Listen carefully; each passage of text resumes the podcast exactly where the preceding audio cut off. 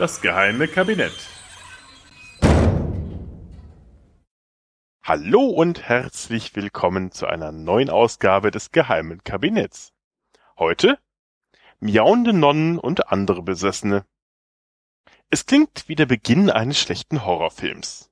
In einem mutmaßlich sächsischen Kloster überfiel im 15. Jahrhundert eine der dortigen Nonnen plötzlich das unkontrollierbare Verlangen, ihre Mitschwestern zu beißen. Sie fiel unvermittelt über die anderen Klosterfrauen her, schlug ihre Zähne in deren Arme, Beine und Hälse. Die gebissenen Nonnen fingen nun ihrerseits an, um sich zu beißen und ihre Mitschwestern zu attackieren, bis das ganze Kloster infiziert war. Und damit nicht genug. Die Beißwut setzte sich von Kloster zu Kloster durch das ganze römische Reich fort, von dort an bis nach Holland und Italien, von Amsterdam bis Rom hörte man allerorten von beißenden Nonnen. Doch dann verschwand die merkwürdige Besessenheit von einem Tag auf den anderen. In einem französischen Kloster nahe Paris hingegen fing im 17. Jahrhundert eine Nonne zu einer bestimmten Uhrzeit an, wie eine Katze zu miauen.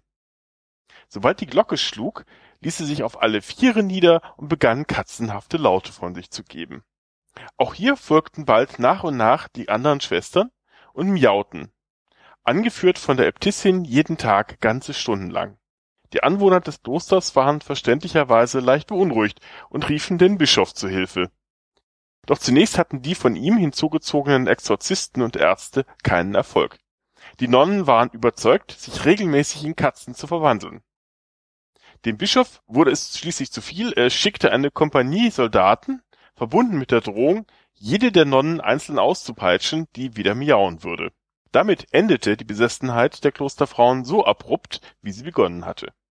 Obwohl beide Geschichten insbesondere im 19. Jahrhundert oftmals in diversen medizinischen Fachblättern genüsslich wiedergegeben wurden, ist unklar, ob es diese merkwürdigen Besessenheiten wirklich je gegeben hat. Von den miauenden Nonnen liest man erstmals 1733 im Werk des französischen Arztes Nicole mit dem Titel Naturalisme des Convulsions der das Ereignis immerhin selbst beobachtet haben will. Schriftliche Quellen aus den anderen betroffenen Orten finden sich allerdings nicht. Dabei war massenhafte Besessenheit in frühneuzeitlichen Klöstern gar nicht mal so selten.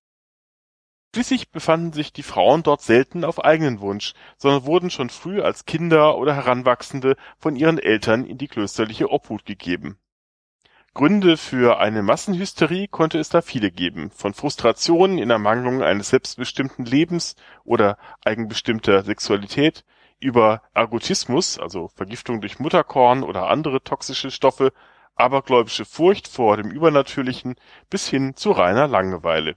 Ein bisschen was von alledem, Mutterkorn mal ausgenommen, scheint zumindest im frühen 17. Jahrhundert im französischen Loudun zusammengekommen zu sein auch hier scheint alles von einer einzelnen Nonne ausgegangen zu sein, der Ursulinerin Jeanne d'Angers.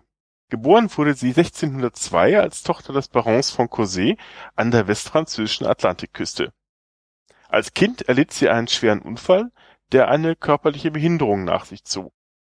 Sie wurde daher nicht verheiratet, sondern die Obhut ihrer Tante in ein Benediktinerkloster gegeben da ihr die Benediktinerregelung zu streng erschien, verließ sie nach dem Tod der Tante das Klosters, um schließlich 1622 in das Ursulinerinnenkloster in Poitiers einzutreten.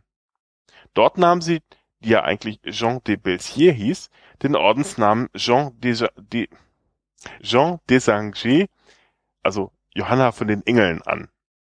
Von dort wechselte sie fünf Jahre später in das frisch begründete Ursulinerinnenkloster in Loudun Ihrer gesellschaftlichen Stellung verdankte sie den raschen Aufstieg zur Mutteroberin. Die nächsten Jahre vergingen relativ ereignislos, bis im Jahre 1632 der Beichtvater des Klosters, Vater Mousson, verstarb. Jean versuchte nun den örtlichen Priester, Vater Urbain Grandier, als neuen Beichtvater zu gewinnen, doch der lehnte ab. Was er nicht ahnte, Jean war sexuell von ihm besessen. In ihrer späteren Autobiografie schrieb sie, wenn ich ihn nicht sehen konnte, brannte ich vor Liebe für ihn, und wenn er anwesend war, fehlte mir der Glauben, um die unreinen Gedanken und Gelüste in mir zu bekämpfen. Auch Grandier war kein Kind von Traurigkeit und schon zuvor in mehrere Skandale verstrickt. So hatte er angeblich eine Affäre mit der Tochter eines königlichen Beamten in Loudun, deren Kind angeblich sogar von ihm gewesen sei. Gleichzeitig unterhielt er eine Beziehung zur Madeleine de Brou, der Tochter eines königlichen Rates. Da passt es auch bestens, dass er der Verfasser einer Abhandlung gegen das priesterliche Zölibat war. Immerhin konsequent. Er war aber auch gut vernetzt in politischen Kreisen und als er 1630 wegen Unmoral verurteilt wurde, gelang es ihm dadurch, seine Stellung in der Kirche innerhalb eines Jahres wiederherzustellen. Er hatte aber nicht mit den Nonnen von Loudun gerechnet. Kurz nach seiner Ablehnung, im Kloster als neuer Beichtvater zu fungieren, begann 1632 Jean Desangers von Grandier zu träumen. Er erschien ihr des Nächtens als strahlender Engel, der sie zu sexuellen Handlungen verleitet habe, lautes Stöhnen erfüllte von nun an daher die nächtlichen Klostergänge. Jean versuchte, diese nächtlichen teuflischen Versuchungen durch Fasten und Flagellation, also Selbstauspeitschung, auszutreiben, aber vergeblich. Stattdessen begannen nun auch die anderen Nonnen unziemliche Träume und Halluzinationen zu haben. Sie verfielen allesamt zudem in Trancen, wilden Zuckungen, hielten den Atem an und sprachen in fremden Zungen. Jean rief nun den neuen Beichtvater des Klosters, Vater Mignon, der die Stelle anstatt Grandiers angenommen hatte, zu Hilfe, der Exorzismen an den Nonnen ausführte, an allen voran natürlich an Jean. Diese spielten sich in etwa exakt so ab, wie man das aus schlechten Horrorfilmen kennt. Die Nonnen begannen während des Rituals zu schreien, verdrehten die Gliesmaßen, begannen zu bellen, nicht zu miauen, und äußerten schreckliche Blasphemien. Immerhin fand man während der Exorzismen heraus, dass Jeanne und ihre Schwestern von den beiden Dämonen Asmodeus und Zebulon besessen seien. Diese seien in sie eingefahren, als Vater Grandier der einen Pakt mit dem Teufel geschlossen habe, einen Strauß Rosen über die Klostermauern warf. Grandier hörte natürlich von diesen Anschuldigungen und machte wieder einmal all seinen Einfluss geltend und erreichte, dass der Erzbischof von Bordeaux versierte Ärzte zur Klärung des Falls entsandte. Diese fanden keinerlei Zeichen einer echten dämonischen Besessenheit bei den Nonnen. Man beendete also die Exorzismen und steckte die Nonnen zurück in ihre Zellen. Grandier hatte sich aber mächtige Feinde gemacht. Ein Verwandter von Jean, Jean de Laubardemont, brach beim berüchtigten Kardinal Richelieu vor, dem er von den Vorgängen in Loudun berichtete.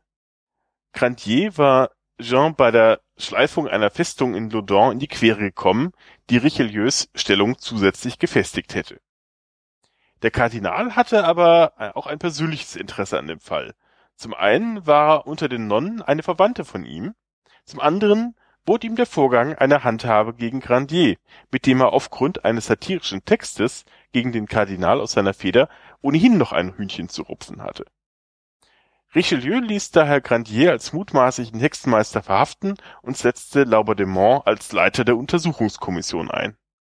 Die Exorzismen wurden also wieder aufgenommen, und zwar im ganz großen Stil.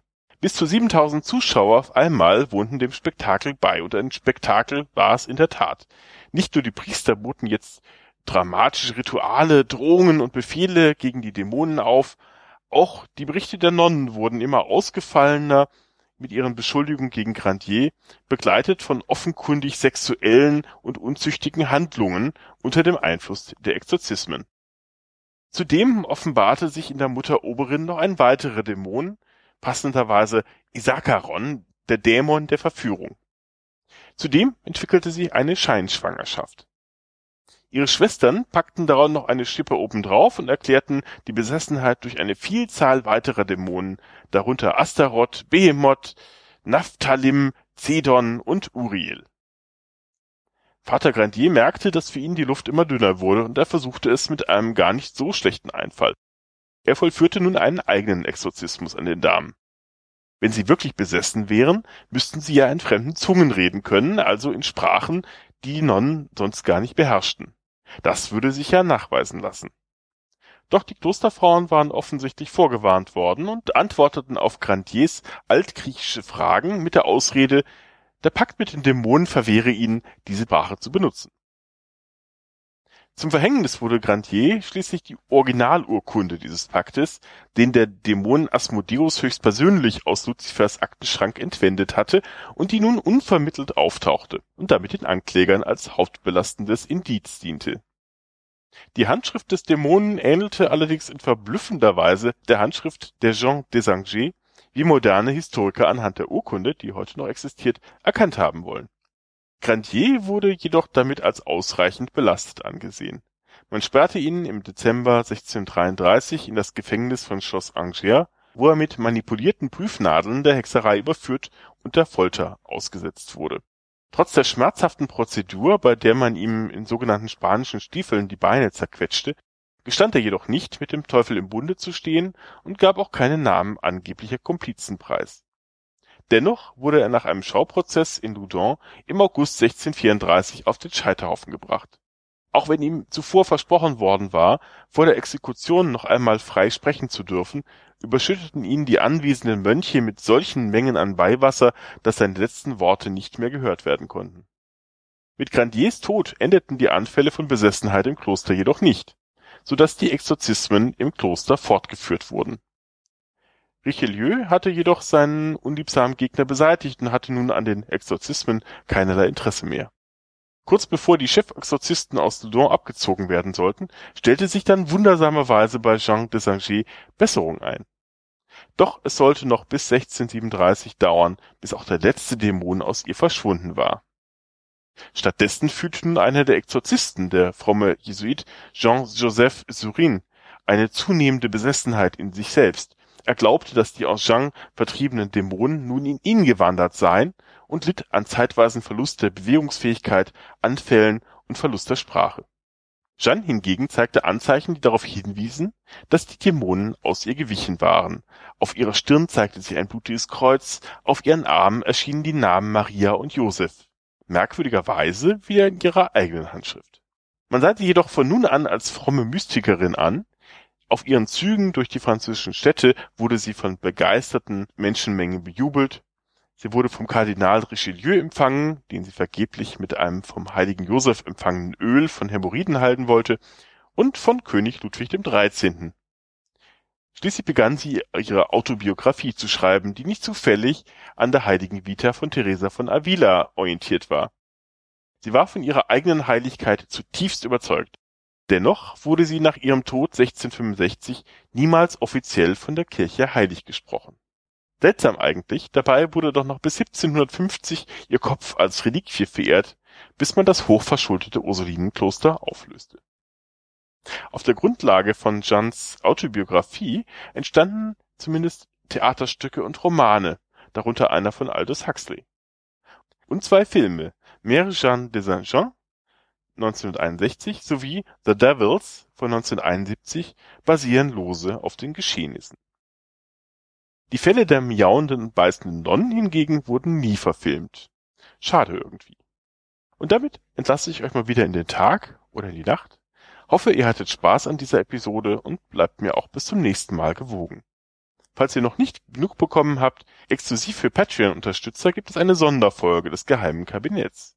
Und wenn das auch nicht reicht, am 20. August könnt ihr das Geheime Kabinett auch live und in Farbe im Peterskloster Merseburg erleben. Machtet gut, bis bald, euer Butler. Äh, was ist das? Hört ihr das auch? Dieses Miauen. Ah, nicht, nicht beißen, dann fall ich da. Ah,